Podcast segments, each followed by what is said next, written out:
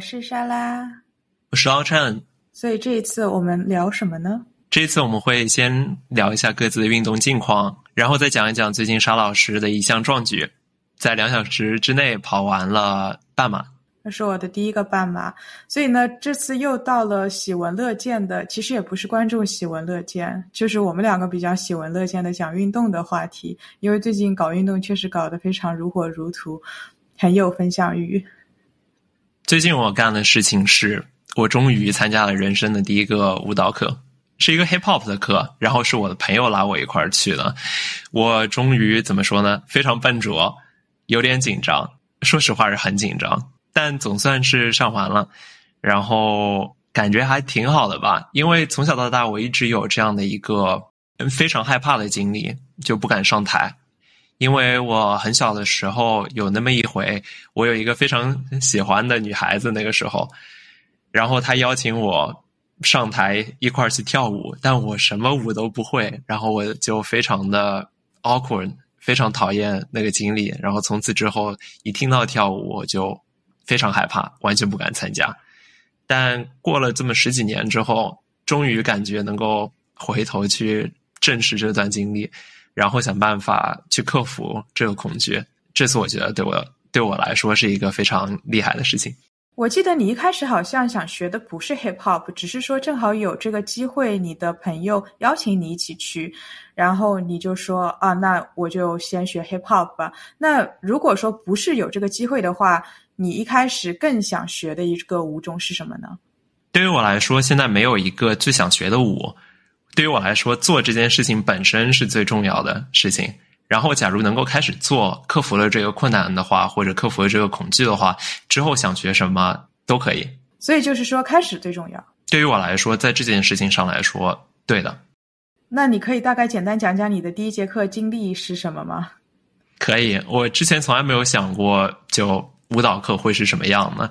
因为我知道你以前上过舞蹈课吗？我幼儿园的时候上过。你那个时候的舞蹈课是什么样的？呃，就是一个老师带着好几个小朋友在那边就学一些动作啊什么的，而且，嗯，我们当时是大家都不太会那个舞，但是你那节课好像是有的人会，有的人不会，就有的人是像你朋友一样，他已经跳了一两年了，有的人就像你一样，第一节课就其实我还挺惊讶的，听你说的时候，因为对于成年人来说，他不太能够用这样一种运营模式，就是大家统一时间报班。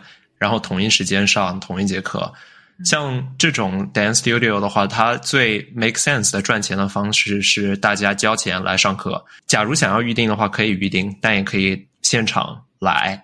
所以你那个时候，我猜大家都是同一个年纪的小朋友，然后一块儿来报班来报课。然后它有一个固定的 progression，就是刚开始我上一个基础课，然后再上一个进阶一点的，再上更进阶一点的课。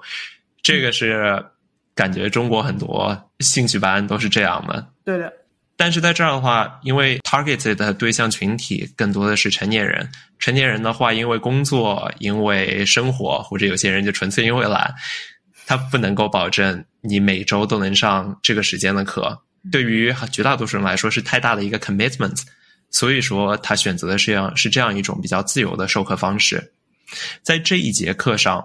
或者说，在这一个地方的这一节课上，他会在每一节课上教一段不同的舞。然后，因为老师知道来参加的学生有比较进阶的，也有非常基础的，他会把基础的动作跟节奏给教给大家。同时，也提到，假如你想要进阶的话，或者说想要把这个弄得花一点的话，能怎么样？或者说，就比如说教写字，他可以跟你说你最基本的一横一竖是怎么样的。但是你假如真的想把这个字写得好，你单纯一横一竖是不行的，你可能还要注意哪几个点。所以说，又能够让一般的小朋友能够学到，能够更自信的去去跳舞。另外一方面，让本身有基础的小朋友也能够学到他们想要学的东西。呃，所以就是说，一个班里面，虽然你们都在一个班，同时在上课，但有的人可能是跳的基础一点的，有的人就是，哎，我可以跳的进阶一点，是这样吗？他们跳的还是同一个同一个舞。但是有些人可以跳的 either 是更标准，或者是他可以加入更多的 freestyle 进去。嗯，我懂了。那你看到他们这一些可能更进阶的人就在前面跳舞，你会觉得有一点压力吗？我没有看他们怎么跳的，除了在就是我休息的时候让他们在跳的话，我会看到。但在这种时候，对于我来说没有什么压力，因为我最大的压力都在跟着老师做动作这件事情上面。我连甚至连自己看自己动作都没有怎么看，因为假如我不跟着，不仔细想着自己该怎么样的话。那我就一下子自己就手忙脚乱了，那我岂不是更紧张了？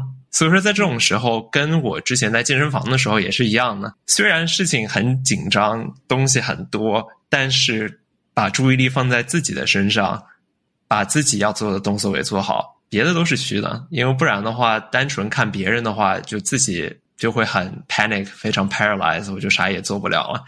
在这种时候，就照顾好自己，做好自己的动作。每次想办法做好一点点，然后不要怕犯错，因为假大家肯定也有人非常厉害，一下就学会了，然后他在那边做自己的动作，同时也在疯狂的嫖别人。那我肯定还没到这个级别，那我在我怎么在乎别人怎么看我呢？那我肯定是做好自己的最重要了。而且其实这也是你踏出就是跳舞的第一步，就是这是克服一个心理障碍的一个过程，更多的是在这里，而不是说你真的去精进你的舞蹈。虽然你之后可能会到达一个境地，说哎，我很喜欢做这个事情，然后我要去可能想办法精进一下，你可能就会变成你刚才说的那种人。当然，我觉得你可能也不会，你还是会看自己，因为你在健身房这么多年，看的永远都是自己。对啊，我也会看到别人觉得哦，好厉害。假如我能够 put in。一样的 work 的话，那我可能以后也能这样。但是更多是用来激励自己，而不是说去别人怎么挑三拣四的。除此之外，我还想要提到的是，我们那个老师他非常的好，他也是一个亚洲的男啊男士，然后他也在教课的时候说到，虽然说就只是萍水相逢，就一节课的时间，总共也就一个小时，但他也分享了很多关于自己的舞蹈方面的心得，包括他刚开始的时候就。一直到现在，他都比较缺自信，是很小 ego 的一个男的，然后就觉得自己有 imposter syndrome。尽管他跳的非常好，但是他总觉得就是自己编的舞交给别人，总会有一些觉得自己有不足的地方。但他也会提到，然后他也会分享他刚开始跳舞的时候是怎么样的，非常害羞，不敢做动作，不敢做大动作，不敢表现自己。但是在他沉浸在自己的跳舞的小世界的时候，他就可以做自己。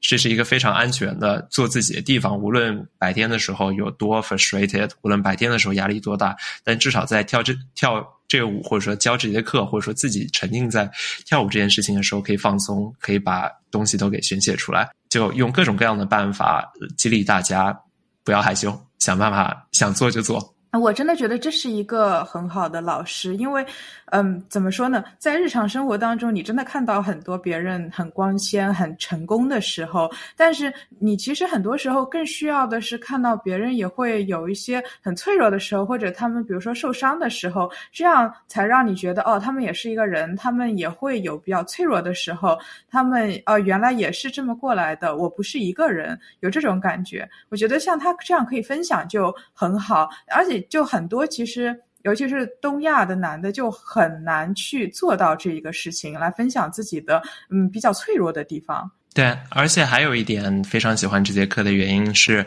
尽管总共有大概二十多个人，其中大概只有百分之十是男的，剩下都是妹子。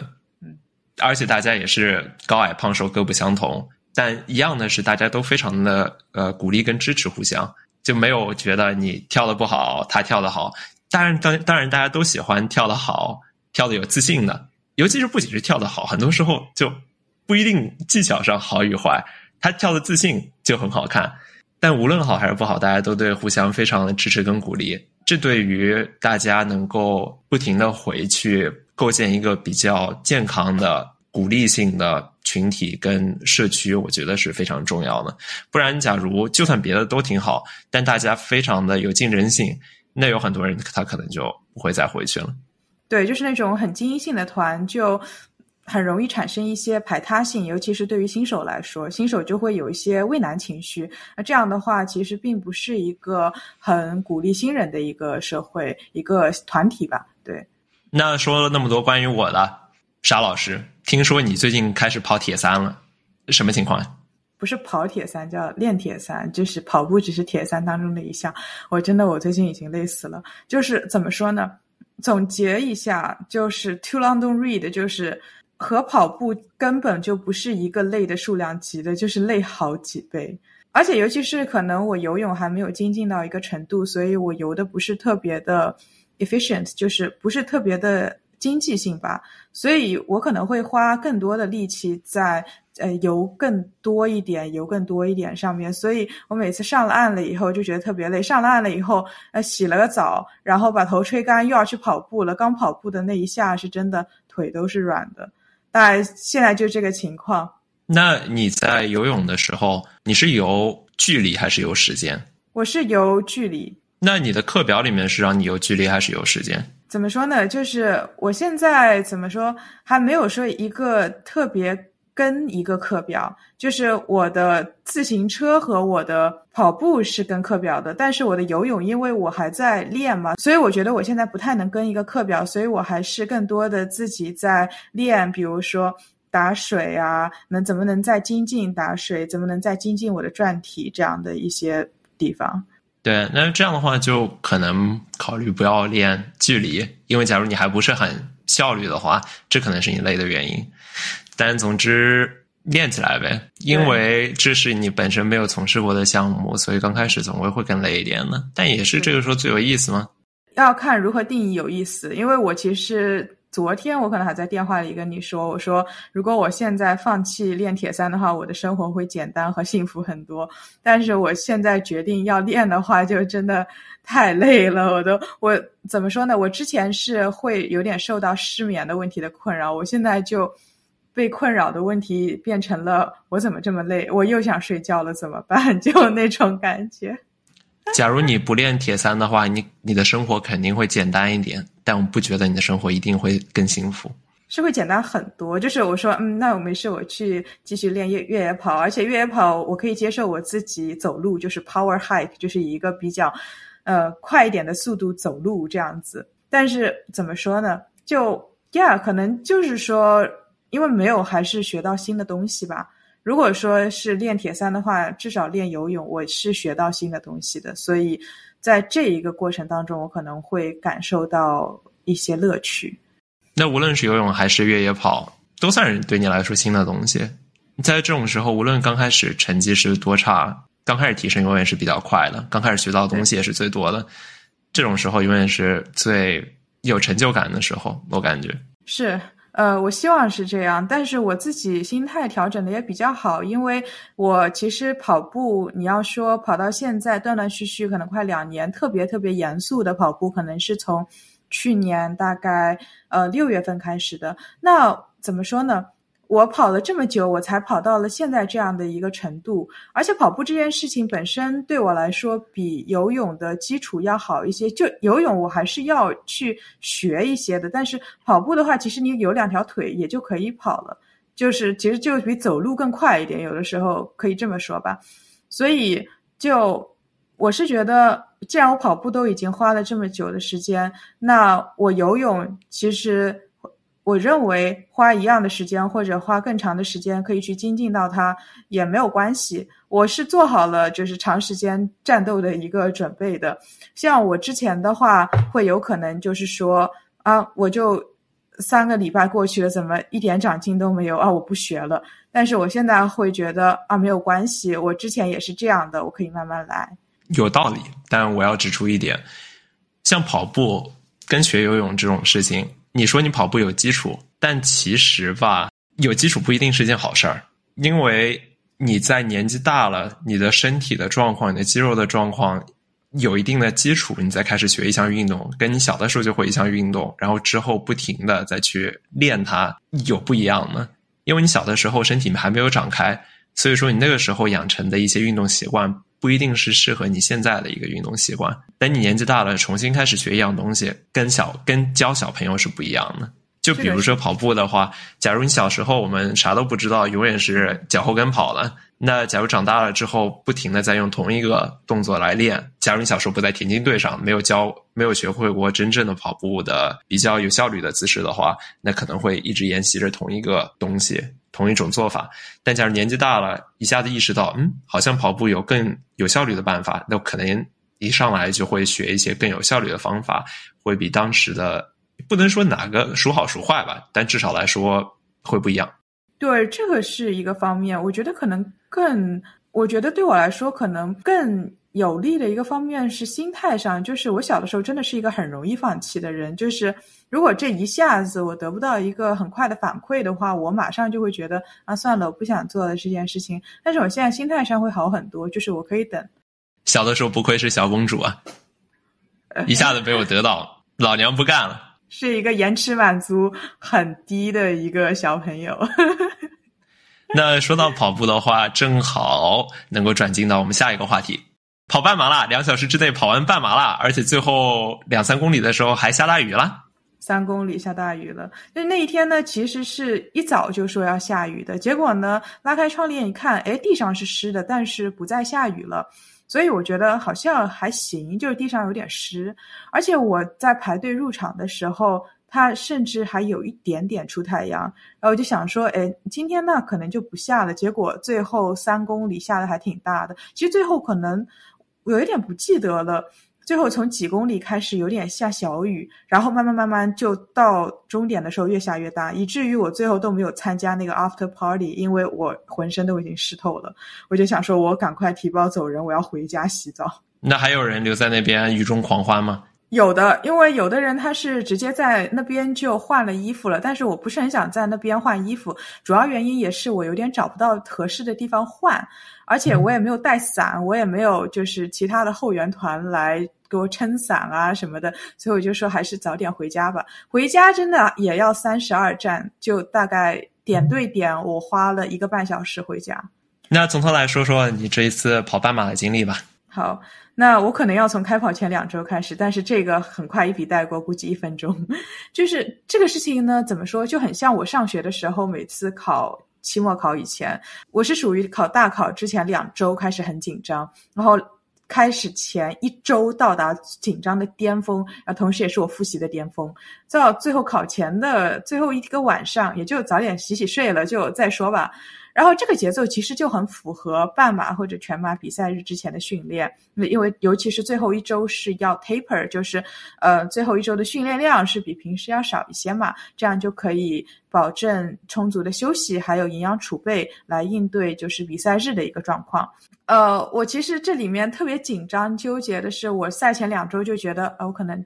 跑不进两小时了，然后呢？赛前一周一看天气，哎，好像可能是有点下雨，那随便吧，完赛就行了。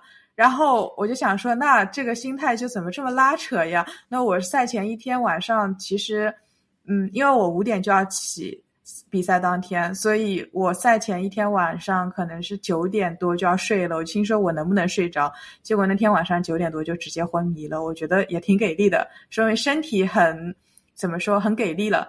就说到点就睡了，就想睡就睡了，这点很好。所以从赛前的一天到比赛开始之前的早晨，就一路还都挺顺利的。那开始一个不顺利呢，就是我原来打算是坐地铁去的，但是后来呢，担心天还没蒙亮嘛，那个时候我大概差不多呃六点出门，我就担心有点不安全，所以最后打车去了。那坐车的时候，那是我。第一个觉得有点不太顺的地方，是我第一次真正意义上的感觉到这个比赛人非常多。我大概是离起点车程还有二十分钟的时候就开始堵了，那是周六一大早，你懂我意思吗？周六六点多，巨堵无比。然后我后来看到起点的时候，我看了看 Google Map，我说我走过去都比开车快，结果我就下车了，因为我看前面就一堆人，就大家都是跑步装扮，就那一那一。身衣服你就不可能去干别的事情，然后我就跟着人群就一起走向了起点，就你完全不会走错路，就你一问你就说，哎，这是不是去呃 Brooklyn Half 的？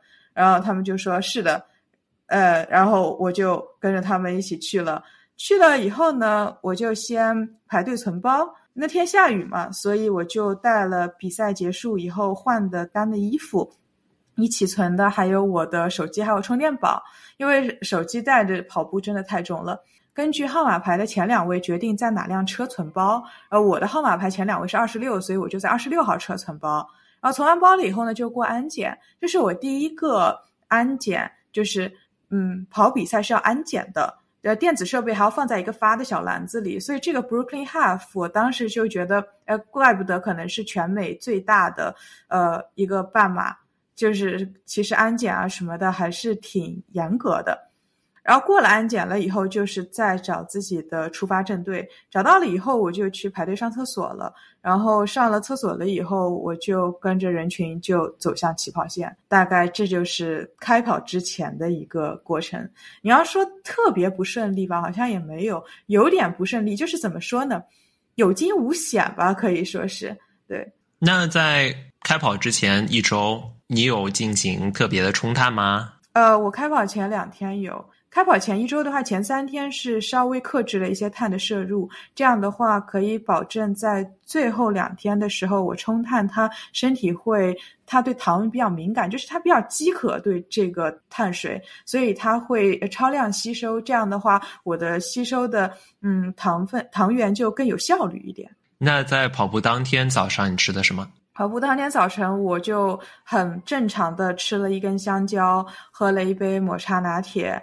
然后吃了一片面包，在开跑前吃了一根蕉。总共跑步的时候带了几根蕉呀？嗯，排除掉我早晨吃的那根蕉的话，我在跑步的时候吃了三根。我一共带了四根，开跑前一根，然后剩下三根吃完。怎么说呢？我觉得长跑考考验的不是体力，考验的是你的消化能力。我已经吃的焦了，就那个焦都是。就类似于川贝枇杷膏那个质地，那已经是非常非常好消化的东西了。但是我吃到最后一根的时候，我心里想的是：天呐，我终于把这个胶吃完了。那个时候我已经吃顶了，就是我已经觉得我的消化系统就是它有点不在工作了。因为其实，在剧烈运动的时候，消化系统其实工作能力是会减弱的。但是我确实也没有想到能减弱到这个程度。说明之后不仅要练跑，不仅要练肌肉，看来更要练胃啊。对，练胃真的很重要。呃，我之前其实没有跑过一个整的半马，就是路跑。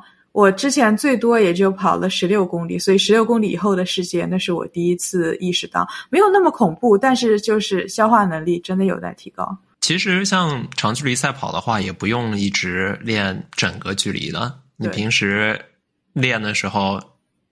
能够把自己的长跑的功能，能够把自己的心率，能够把自己的冲刺能力练上了，跑步的时候用到就可以了。这感觉是跟别的比赛啊什么的挺不一样的地方。就相当于你平时都是演习，你实战的时候，你的自己的肾上腺素，自己的就跑步时候的氛围，可以让你跑完整个，而且会让你跑得比平时要快。哎，真的比平时要快。嗯，而且对，其实。尤其是跑全马，像我们跑半马，你可能一周如果拉一个长距离，可能是可以跑到一个半马长度的，但是不太会有人，或者基本上不可能有人在全马比赛之前跑一个全马距离，因为跑全马本身就是一个很伤身体的事情，你身体大概是需要一个月左右的时间才能完全的恢复，就是从跑全马当中获得的一些身体的损伤，所以不太会有人跑全马。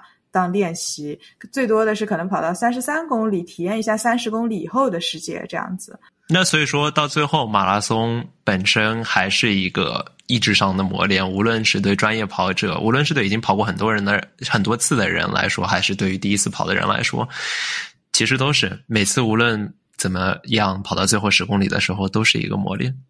对，怎么说呢？靠消化能力和意志力苦苦支撑的 一个运动。那真的开跑了之后怎么样了呢？真正开跑了以后，怎么说呢？也是有惊无险吧。那我先说一个好的，然后再说接下来一连串不好的事情。就是我在跑到二十公里的时候，它有路标嘛，就是二十 K。我看了一下手表，当时是一小时五十二分钟。我当时就觉得很放心。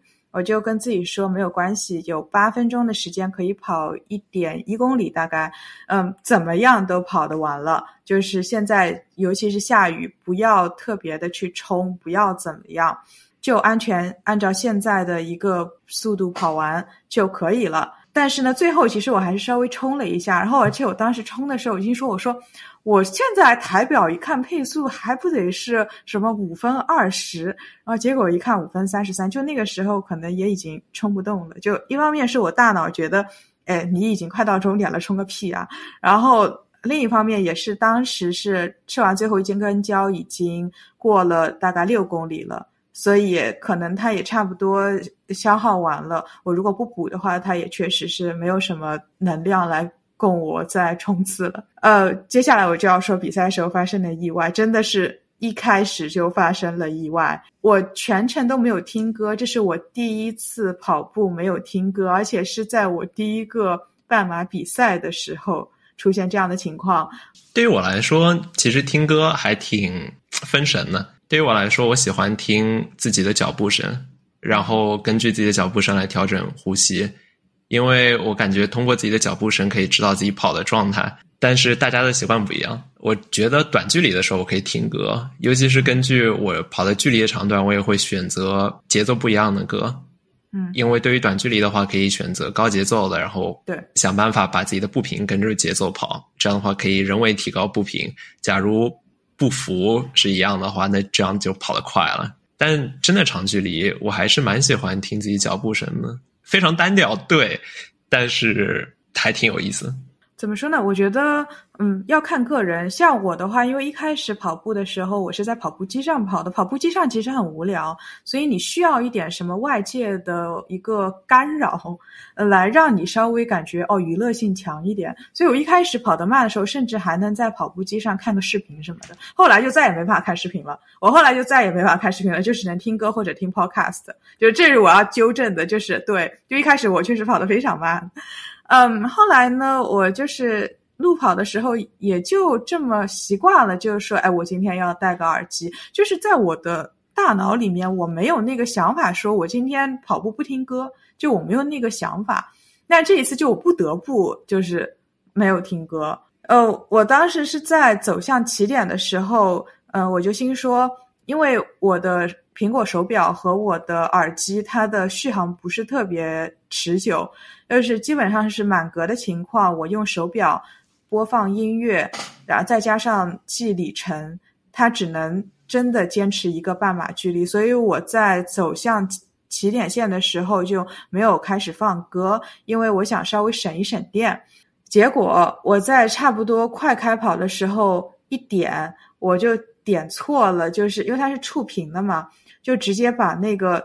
下载到手表的那一个小按钮给点了，然后那一个下载的列表就全部都没有了。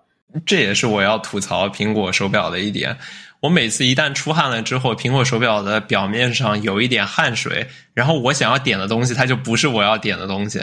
对，这也是为什么我之后，首先我不觉得手表上真的需要触屏，手表不需要特别强大的功能，它只要做好它想它该做的事情就行了。另外就是。可能我之后也得把苹果手表给换了。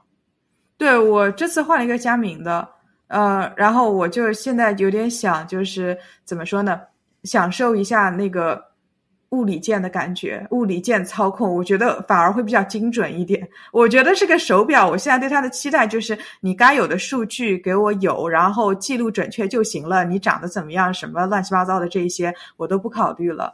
我现在就是这样的一个情况。你找老公也是这样的吗？嗯，是我本来找老公，就是因为我当时我自己心说，我的颜值对于怎么说，另一半的要求就不能有什么颜值要求，就长得五官都在就可以了，任何其他的都是 bonus。然后结果确实，你看没有什么期望，就没有什么失望，对不对？非常棒，非常棒。这是第一个，然后第二个呢，就是人太多了，跑不开。嗯，虽然说我有这个心理打算，就是这一次一起跑的人有两万六千多个，哦不，不到两万六千个，是两万五千多，而且还分成了两批。对，我觉得怎么说呢？虽然一万多个人一起跑吧，确实听起来有点夸张，但是应该也不会那么夸张。但还是真的到跑的时候才发现。人真的太多了，跑不开。而且，嗯，其实我现在再回忆一下，我应该有一点想要感谢他们，不然的话，我可能一开始就会冲得很快，那之后可能就会有一点容易跑崩了，或者容易疲劳。就因为有一些人老挡在我前面，所以一开始我控制的还可以。嗯，人真的开始稍微少一点，是你看过那个地图，四到五 mile 的时候，就是大概可能六七公里的地方，然后那边有一个大的爬升，那是整个路线里最大的一个爬升嘛。那我就看到有一些人开始走了，人就少了一点。那我就心说，我说当时我算了一下，因为就我这个爬坡能力就也不怎么样，如果说我都没有走，我都还是跑到就是六分以内的，那。就走的这些人，我们之后就不会再见了。尤其是之后还有个下坡，我一定会冲破，冲得狠狠。所以我当时心说，啊，人可能会少一点。结果人确实稍微少了一点了。等到我真的觉得完全我人可以跑开了，我旁边没有什么人了，前面也没有什么人了，大概是十一、十二公里的时候，有一个小坡，然后那个小坡又走了一点人，可能是因为当时正好也过半了，然后有的人也开始觉得啊，有点累了，就。过半的时候真的有点恐怖，你想，就你已经跑了十一二公里了，后面还有可能十公里要等着你，所以呃那个时候就感觉跑得更开了。然后最后冲线的时候，就基本上旁边没什么特别多的人了，就大家都稀稀拉拉的就冲线了。我其实特别喜欢有人可以帮我 set pace，这样的话我就不需要去考虑跑得快或者跑得慢了。不知道为什么。在我不需要去看表，我不知道自己跑了多少，还有多少的时候，我是状态最好的时候。我只要知道前面有个人，我能跟着他，我就能跑得好，而且不停格，就是跟着前面那个人。可能这就是为什么我没有办法同时处理多件事情了。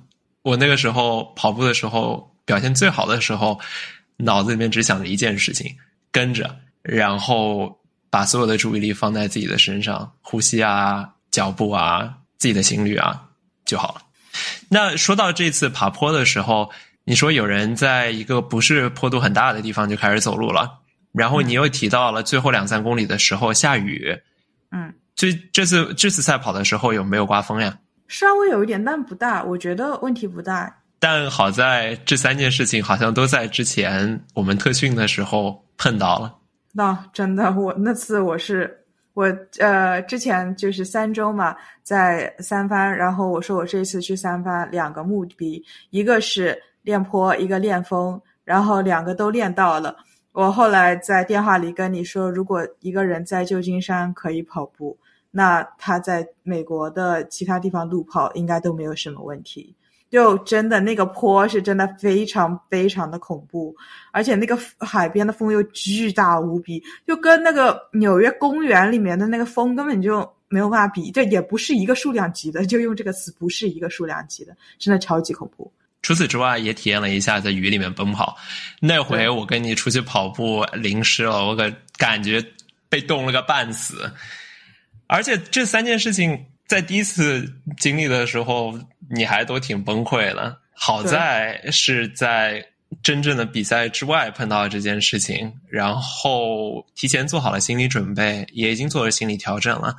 所以说，就不遇到困难是不可能的。主要就是什么时候遇到困难，然后自己怎么样调整。在在真的碰到困难的时候，能够从容应对，肯定是除非有人天赋异禀，不然的话就是之前做好了准备，之前碰到过这样的困难。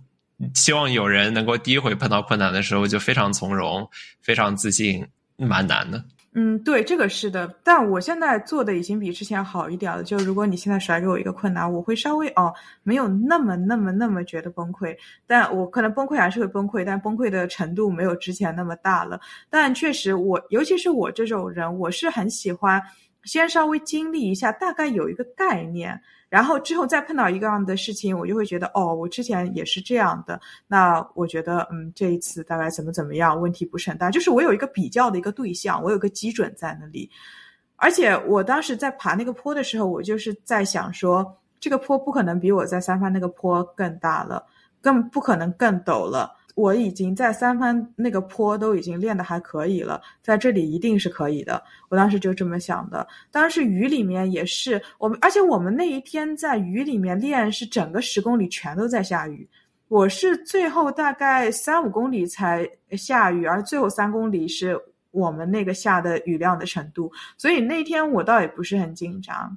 那都挺好的，知道你在我这儿没有蹉跎，没有浪费时光。啊，没有蹉跎，太怎么说呢？productive。而且那一次我们还跑了个越野跑，对吧？嗯，然后我觉得跑山也非常呃快乐的一件事情。嗯，第三个呢，意外就是路过水站的时候有点人挤人。其实我心里是知道，理智上告诉我，我应该再往前跑一点，跑的就是后面一点的桌子去拿水的，因为那个时候人会少一点。那三号其实大家都会有一个可能本能的一种反应，就是我看到水站，我就要冲到第一张桌子去拿水。所以第头第一的第二张桌子就头几张桌子，其实人会很多。等到后面的桌子反而人会少一点，但是我好像也有这样的一种本能，即使我理智上知道我应该这么做。对，这个是我有一点点耽误时间的地方，但是。也没有耽误特别多啦，就也跑进两小时，这里面不会有差一分钟的。而且虽然打断了自己的节奏，但其实在喝水的时候也调整了一下心率啦。对，这个是也稍微休息了一下。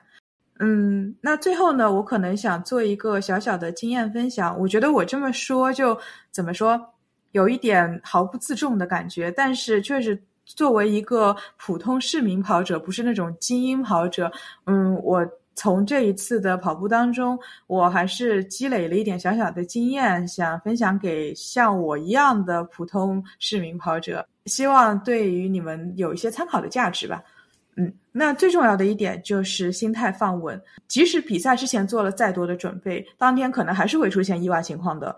嗯，我这次开跑之前我就想着说，我这次肯定有东西没有带。或者比赛过程当中发现有地方没有准备好的，那没有关系，就当是给下一次比赛积累经验。我这次确实是发现，尤其是一样东西忘记带了，其实是让我有点痛苦。是我没有带换的鞋子，我上面换的衣服、外套。袜子我甚至都带了，但是我没有带换的鞋，以至于就是说我当时我就想说，靠，我现在就算是换了袜子，因为我那个鞋全部都湿了，我现在穿进去我的棉袜肯定也这走两步就全部都湿了，我换它有什么意义呢？嗯，好在就是地铁上很暖和，但是我到家了以后，我一脱袜子就脚底已经就泛白了，就是起褶皱，就是那种脚在水里泡久了的。皮肤的反应，所以就是代换的鞋子很重要。当然，你其他代换的单的衣服啊什么的也很重要。就是一身其实都是要换掉的，最好，尤其是下雨的时候。就算不下雨的时候，跑完了一整个赛跑，也有好多脚汗呢。其实鞋鞋底也全是湿的。假如能够有一双透气的、舒服一些的鞋子能够穿的话，就更好了。尤其你的跑鞋很多时候会是。可能会比较紧啊，或者是平时不怎么常穿，就跑步的时候穿一穿，有一双更加舒服的鞋，我觉得还蛮重要的。是的，嗯，比赛日的话会穿那种竞速跑鞋嘛，它一方面是有可能会穿碳板鞋，对吧？那带碳板的话，其实你穿它走路走久了，你脚并不是很舒服，因为它很硬，就是。你踩下去会脚疼，穿它走路的话，而且另一方面就是它的设计是 rocker 的，所以其实你走就有点像跳，反而觉得可能穿这个鞋跑步更舒服一点，比走路更舒服。所以呃，这个时候换一双可能平时日常穿的比较舒服的鞋子，或者说一双恢复拖鞋，就嗯很重要。那接下来呢，可能就是一些技巧上面的一个分享吧。嗯，就是第一个就是给能量胶开口处预先剪一个小口子，因为我的那个能量胶它不是锯齿状的开口，它是一个就是它。它是一个桶形的，也不是一个桶形的，它是一个长方形的设计。但是它在开口的地方做进去了比较弯的一个设计，就是让你从那个地方开口，就是开口处比其他的一个身体会稍微细一点。我之前是一直觉得说，呃，我其实这个很好开，但是我经过了两次，我有一次是，嗯，脸上。有防晒霜，然后我手去擦汗了以后，我发现我手滑撕不开。还有一个是我上坡的时候，我一边撕一边跑，然后我发现我靠，怎么怎么撕也撕不开，然后我心里一下就飙了。呃，那一次哦，那两次以后，我就说啊，不行，就是我。一开始要预先剪开一个小口子，会比较方便撕开。结果确实剪完小口子了以后非常方便撕开，就是那个口子不能剪得太大，不然的话它还是会慢慢慢慢的露出来。所以，除非你是剪刀手爱德华，或者你有天赋异禀的尖牙利嘴，不然的话就是这样可以让你方便一点。我也会拿牙去开这种。但有的时候它一下就咬开了，有的时候它就没有办法一下子咬开。我在想有没有更好的补充能量的方法，但可能能量胶就是最好的。你之前也试过能量嚼的那种固体的，哪种好呢？我个人其实是比较偏向于能量胶，因为能量胶就是一管一个，就是一管就是你知道固定的一百卡，你知道是呃你这一管可以支撑你跑多久，但是能。就是能量胶，不是不是能量胶，就能量球。它那个嚼的那个，呃，我倒觉得费力的不是嚼的，而是它那个一包有好几颗，呃，那个一包的，你可能不是一次吃完一整包，所以你就要算说，哎，我到底要吃多少包？呃，而且拿的时候你是一颗一颗拿的，这里有点不太方便。像能量胶，其实你一挤就结束了，你就吃完了。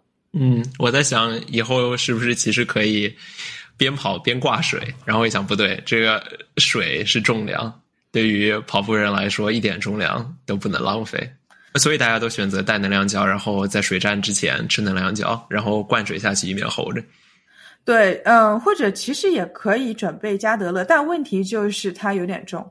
那我再分享第二个技巧，就是平时要练坡，还有练风。就是平时不管说你跑的速度怎么样，我是觉得最好要把一些情况都要练到，这样你至少心里可以有一个数，你心里可以有个战术。比如说，呃，刮风我怎么跑？然后我练坡，就是我碰到坡的时候，我到一个什么样的程度，我觉得不能再顶我的呃心率了，我一定要就是嗯慢下来走一走，呃这段就走完，然后再跑，大概就是有一个数。我觉得有一个准备还是比较好的。在比赛的时候，你本身精神就容易紧张，你一紧张，其实你的心率就容易升高，心率一升高，你可能就跑的不是很好，就容易跑崩嘛。然后第三个技巧就是我之前提到的，嗯，在水站拿水的时候，就从排后面一点的桌子上拿水，人呢会就会少一点。呃，还有也是我之前提到的，呃，比赛是雨天的话，当然晴天也是，呃，换衣服的包里面要把全套的衣服啊、鞋子都带上。那之前你在做志愿者的时候，在水站打水。那时候你在比较靠前的桌子还是比较靠后的桌子？那个时候我在比较靠后的桌子。有人来你们这儿拿？啊，有是有，但是确实感觉人少一点。因为大家害怕跑过吧？对，我觉得有可能是的，而且也怕可能后面会不会没有或者什么，就感觉啊，我现在就要喝这个水，我看到了这个水，我现在就要拿，不拿我就再等到后面可能会没有水。但其实不会，所以我在想，是不是一种生物本能，就是怕这个东西会没有。你跑步的时候。开始退化，开始只剩下本能了吗？哦，我其实我之前就说过啊，我这最近怎么说呢？日常就跟原始人一样，就早晨醒过来，好，我要开始跑步了，就很有那种好，呃，我要开始跑步了，不然的话我就要被吃了，或者不然的话我就没有吃的东西了，就是那种很原始的反应。进化了这么多年，也没进化特别多年。因为进化实在太快了，其实我们跟原始人之间没有那么大的差距。因为之前那么几千年，大家都是这么过来的。就最近几十年、几百年的时候，变化特别大。大家的身体跟基因的话，还停留在以前呢。比如说，现在大家看到甜的东西，看到油的东西，看到香的东西，就特别想要去吃嘛。就这个是以前在物质不丰富的时候形成的生物本能。现在遗传到遗传到现在，有可能反而成为大家现代生活当中的一些限制。对，那是一些人的怎么说对碳水和脂肪的一个原始欲望嘛，对不对？哦，对，我之前还在那说，就人类已经进化到都可以送人上太空了，但是到了秋冬还要囤膘这一件事情，居然还没有被进化掉，就我也非常的痛心。那在跑完之后，你有没有做什么庆祝呢？有没有吃一顿好的？跑完了以后，我回家就。拌了个酸奶碗，就是非常日常的。我会吃的一些东西，补充蛋白质，然后又可以补充一些碳水，因为里面放了一些 granola，就是那种呃脆麦片那种东西，然后加了点蛋白粉，这样子就是又可以补充碳水，又可以补充蛋白质。然后呃舒舒服服的泡了个澡，只是冲了个澡，就是热水澡，然后稍微睡了一小会儿。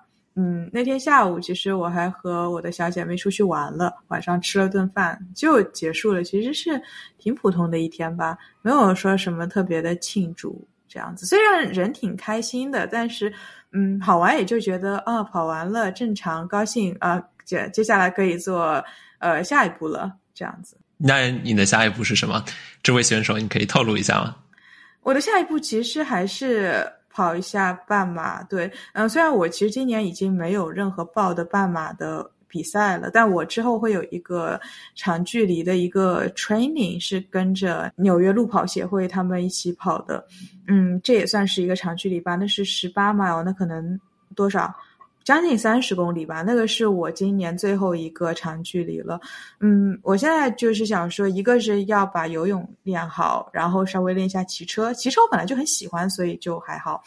嗯，还有一个就是希望我的路跑可以半马成绩吧，可以进入呃一五零或者一四五，甚至更快一点。那在结束之前，我还要分享一件事情。之前我在跟一位前同事在聊天的时候，这位女同事。她提到她自己以前有个前男友，非常执迷于铁三，然后他会全美到处跑，就参加铁三。在这个过程当中，他也会拉着自己的女朋友，就我的这位同事到处去跑。结果这位女同事反而有的时候可能会比她的前男友还要更了解铁三项目，因为她会去准备，她会去订机票，她会订酒店之类之类的。在这整一个过程当中，这位女士她没有真的去参加运动。但是就是被身就被就被拽着去做了非常多的事情。这位男士他把自己的整个生命除了工作之外，感觉就投入给了铁三，甚至还在铁三项目一次结束的时候向女朋友求婚，被拒绝了。这也是为什么他们成了前男友前女友。哎，我有点好奇，拒绝的理由是什么？因为就其实这位男士他没有花很多的精力在关系上，在感情上。他觉得，假如自己工作工作的好，然后铁三跑得好的话，那肯定这位一直陪在自己边上的女的肯定会对自己非常喜欢嘛。对，我觉得这是很多男的的一个嗯心理状态，当然这也和社会期待有关。这一期其实我们可以真的开一期讲啊，这个话题就是社会对男性的期待，就是如果你事业做得好，你就会抱得美人归之类的，嗯。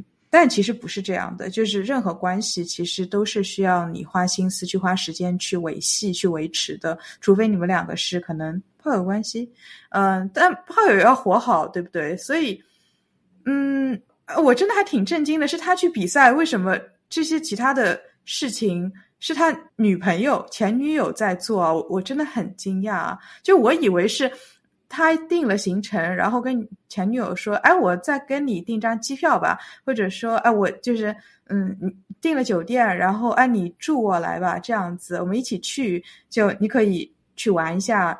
当我在比赛的时候，结果这也太夸张了吧？这是助理还是女朋友啊？不存在的，因为铁三项目需要非常多的后勤，而且经验是。”假如你要到一个地方去比赛，你需要提前至少一周的时间到那边，然后开始训练。因为每个地方的气温不一样，每个地方的水温条件也不一样，需要去适应，然后制定比赛计划。在这种时候，没有时间在一个地方玩呢，百分之一百二的精力都会投入到准备铁三比赛上。不是我的意思是，就是你比。但是女朋友去玩，就是比如说是我去比赛，然后我已经把所有的事情都准备好了，然后你就顺便来一下之类的。就是我可能这个房间就两张床，那我我跟你就是呃一人睡一张或者怎么样。呃，就机票的话，就可能顺带手，可能啊，你可能去买一下。那你你到了以后，你去玩，然后我训练。那就是所有都是女朋友干，这也太夸张了。我就觉得，因为是他比赛，是他的事情。但绝大多数人不会这样的呀。假如一起去旅行的话，期待就是一起干一件事情。对于情侣来说，对于绝大多数的情侣来说，他们假如同时去一个地方的话，他们就干同一件事情，不会是你做你的，我做我的呀。嗯，不然的话，他去干嘛呢？去不就是想着要花更多时间在一块儿吗？那花时间在一块儿的话，不会是男的陪着女的去逛街，那肯那只能是女的陪着男人去训练，虽然就只是在边上加油鼓劲、处理后勤啊之类的。这个我们可以之后再开一期算了，这这个随便说说，已经两个坑给挖给自己了，不行不行。我就这么一提，就想要让你知道。铁三可能需要投入的精力跟时间会比想象当中要多一些。作为一个目标或者作为现在训练的项目是好的。最后至于自己能够做到什么程度，只要还是这件事情是在让自己变得更强壮、让自己变得更健康上，我都会百分之一百二支持。但是我们到最后还是不要本末倒置，希望。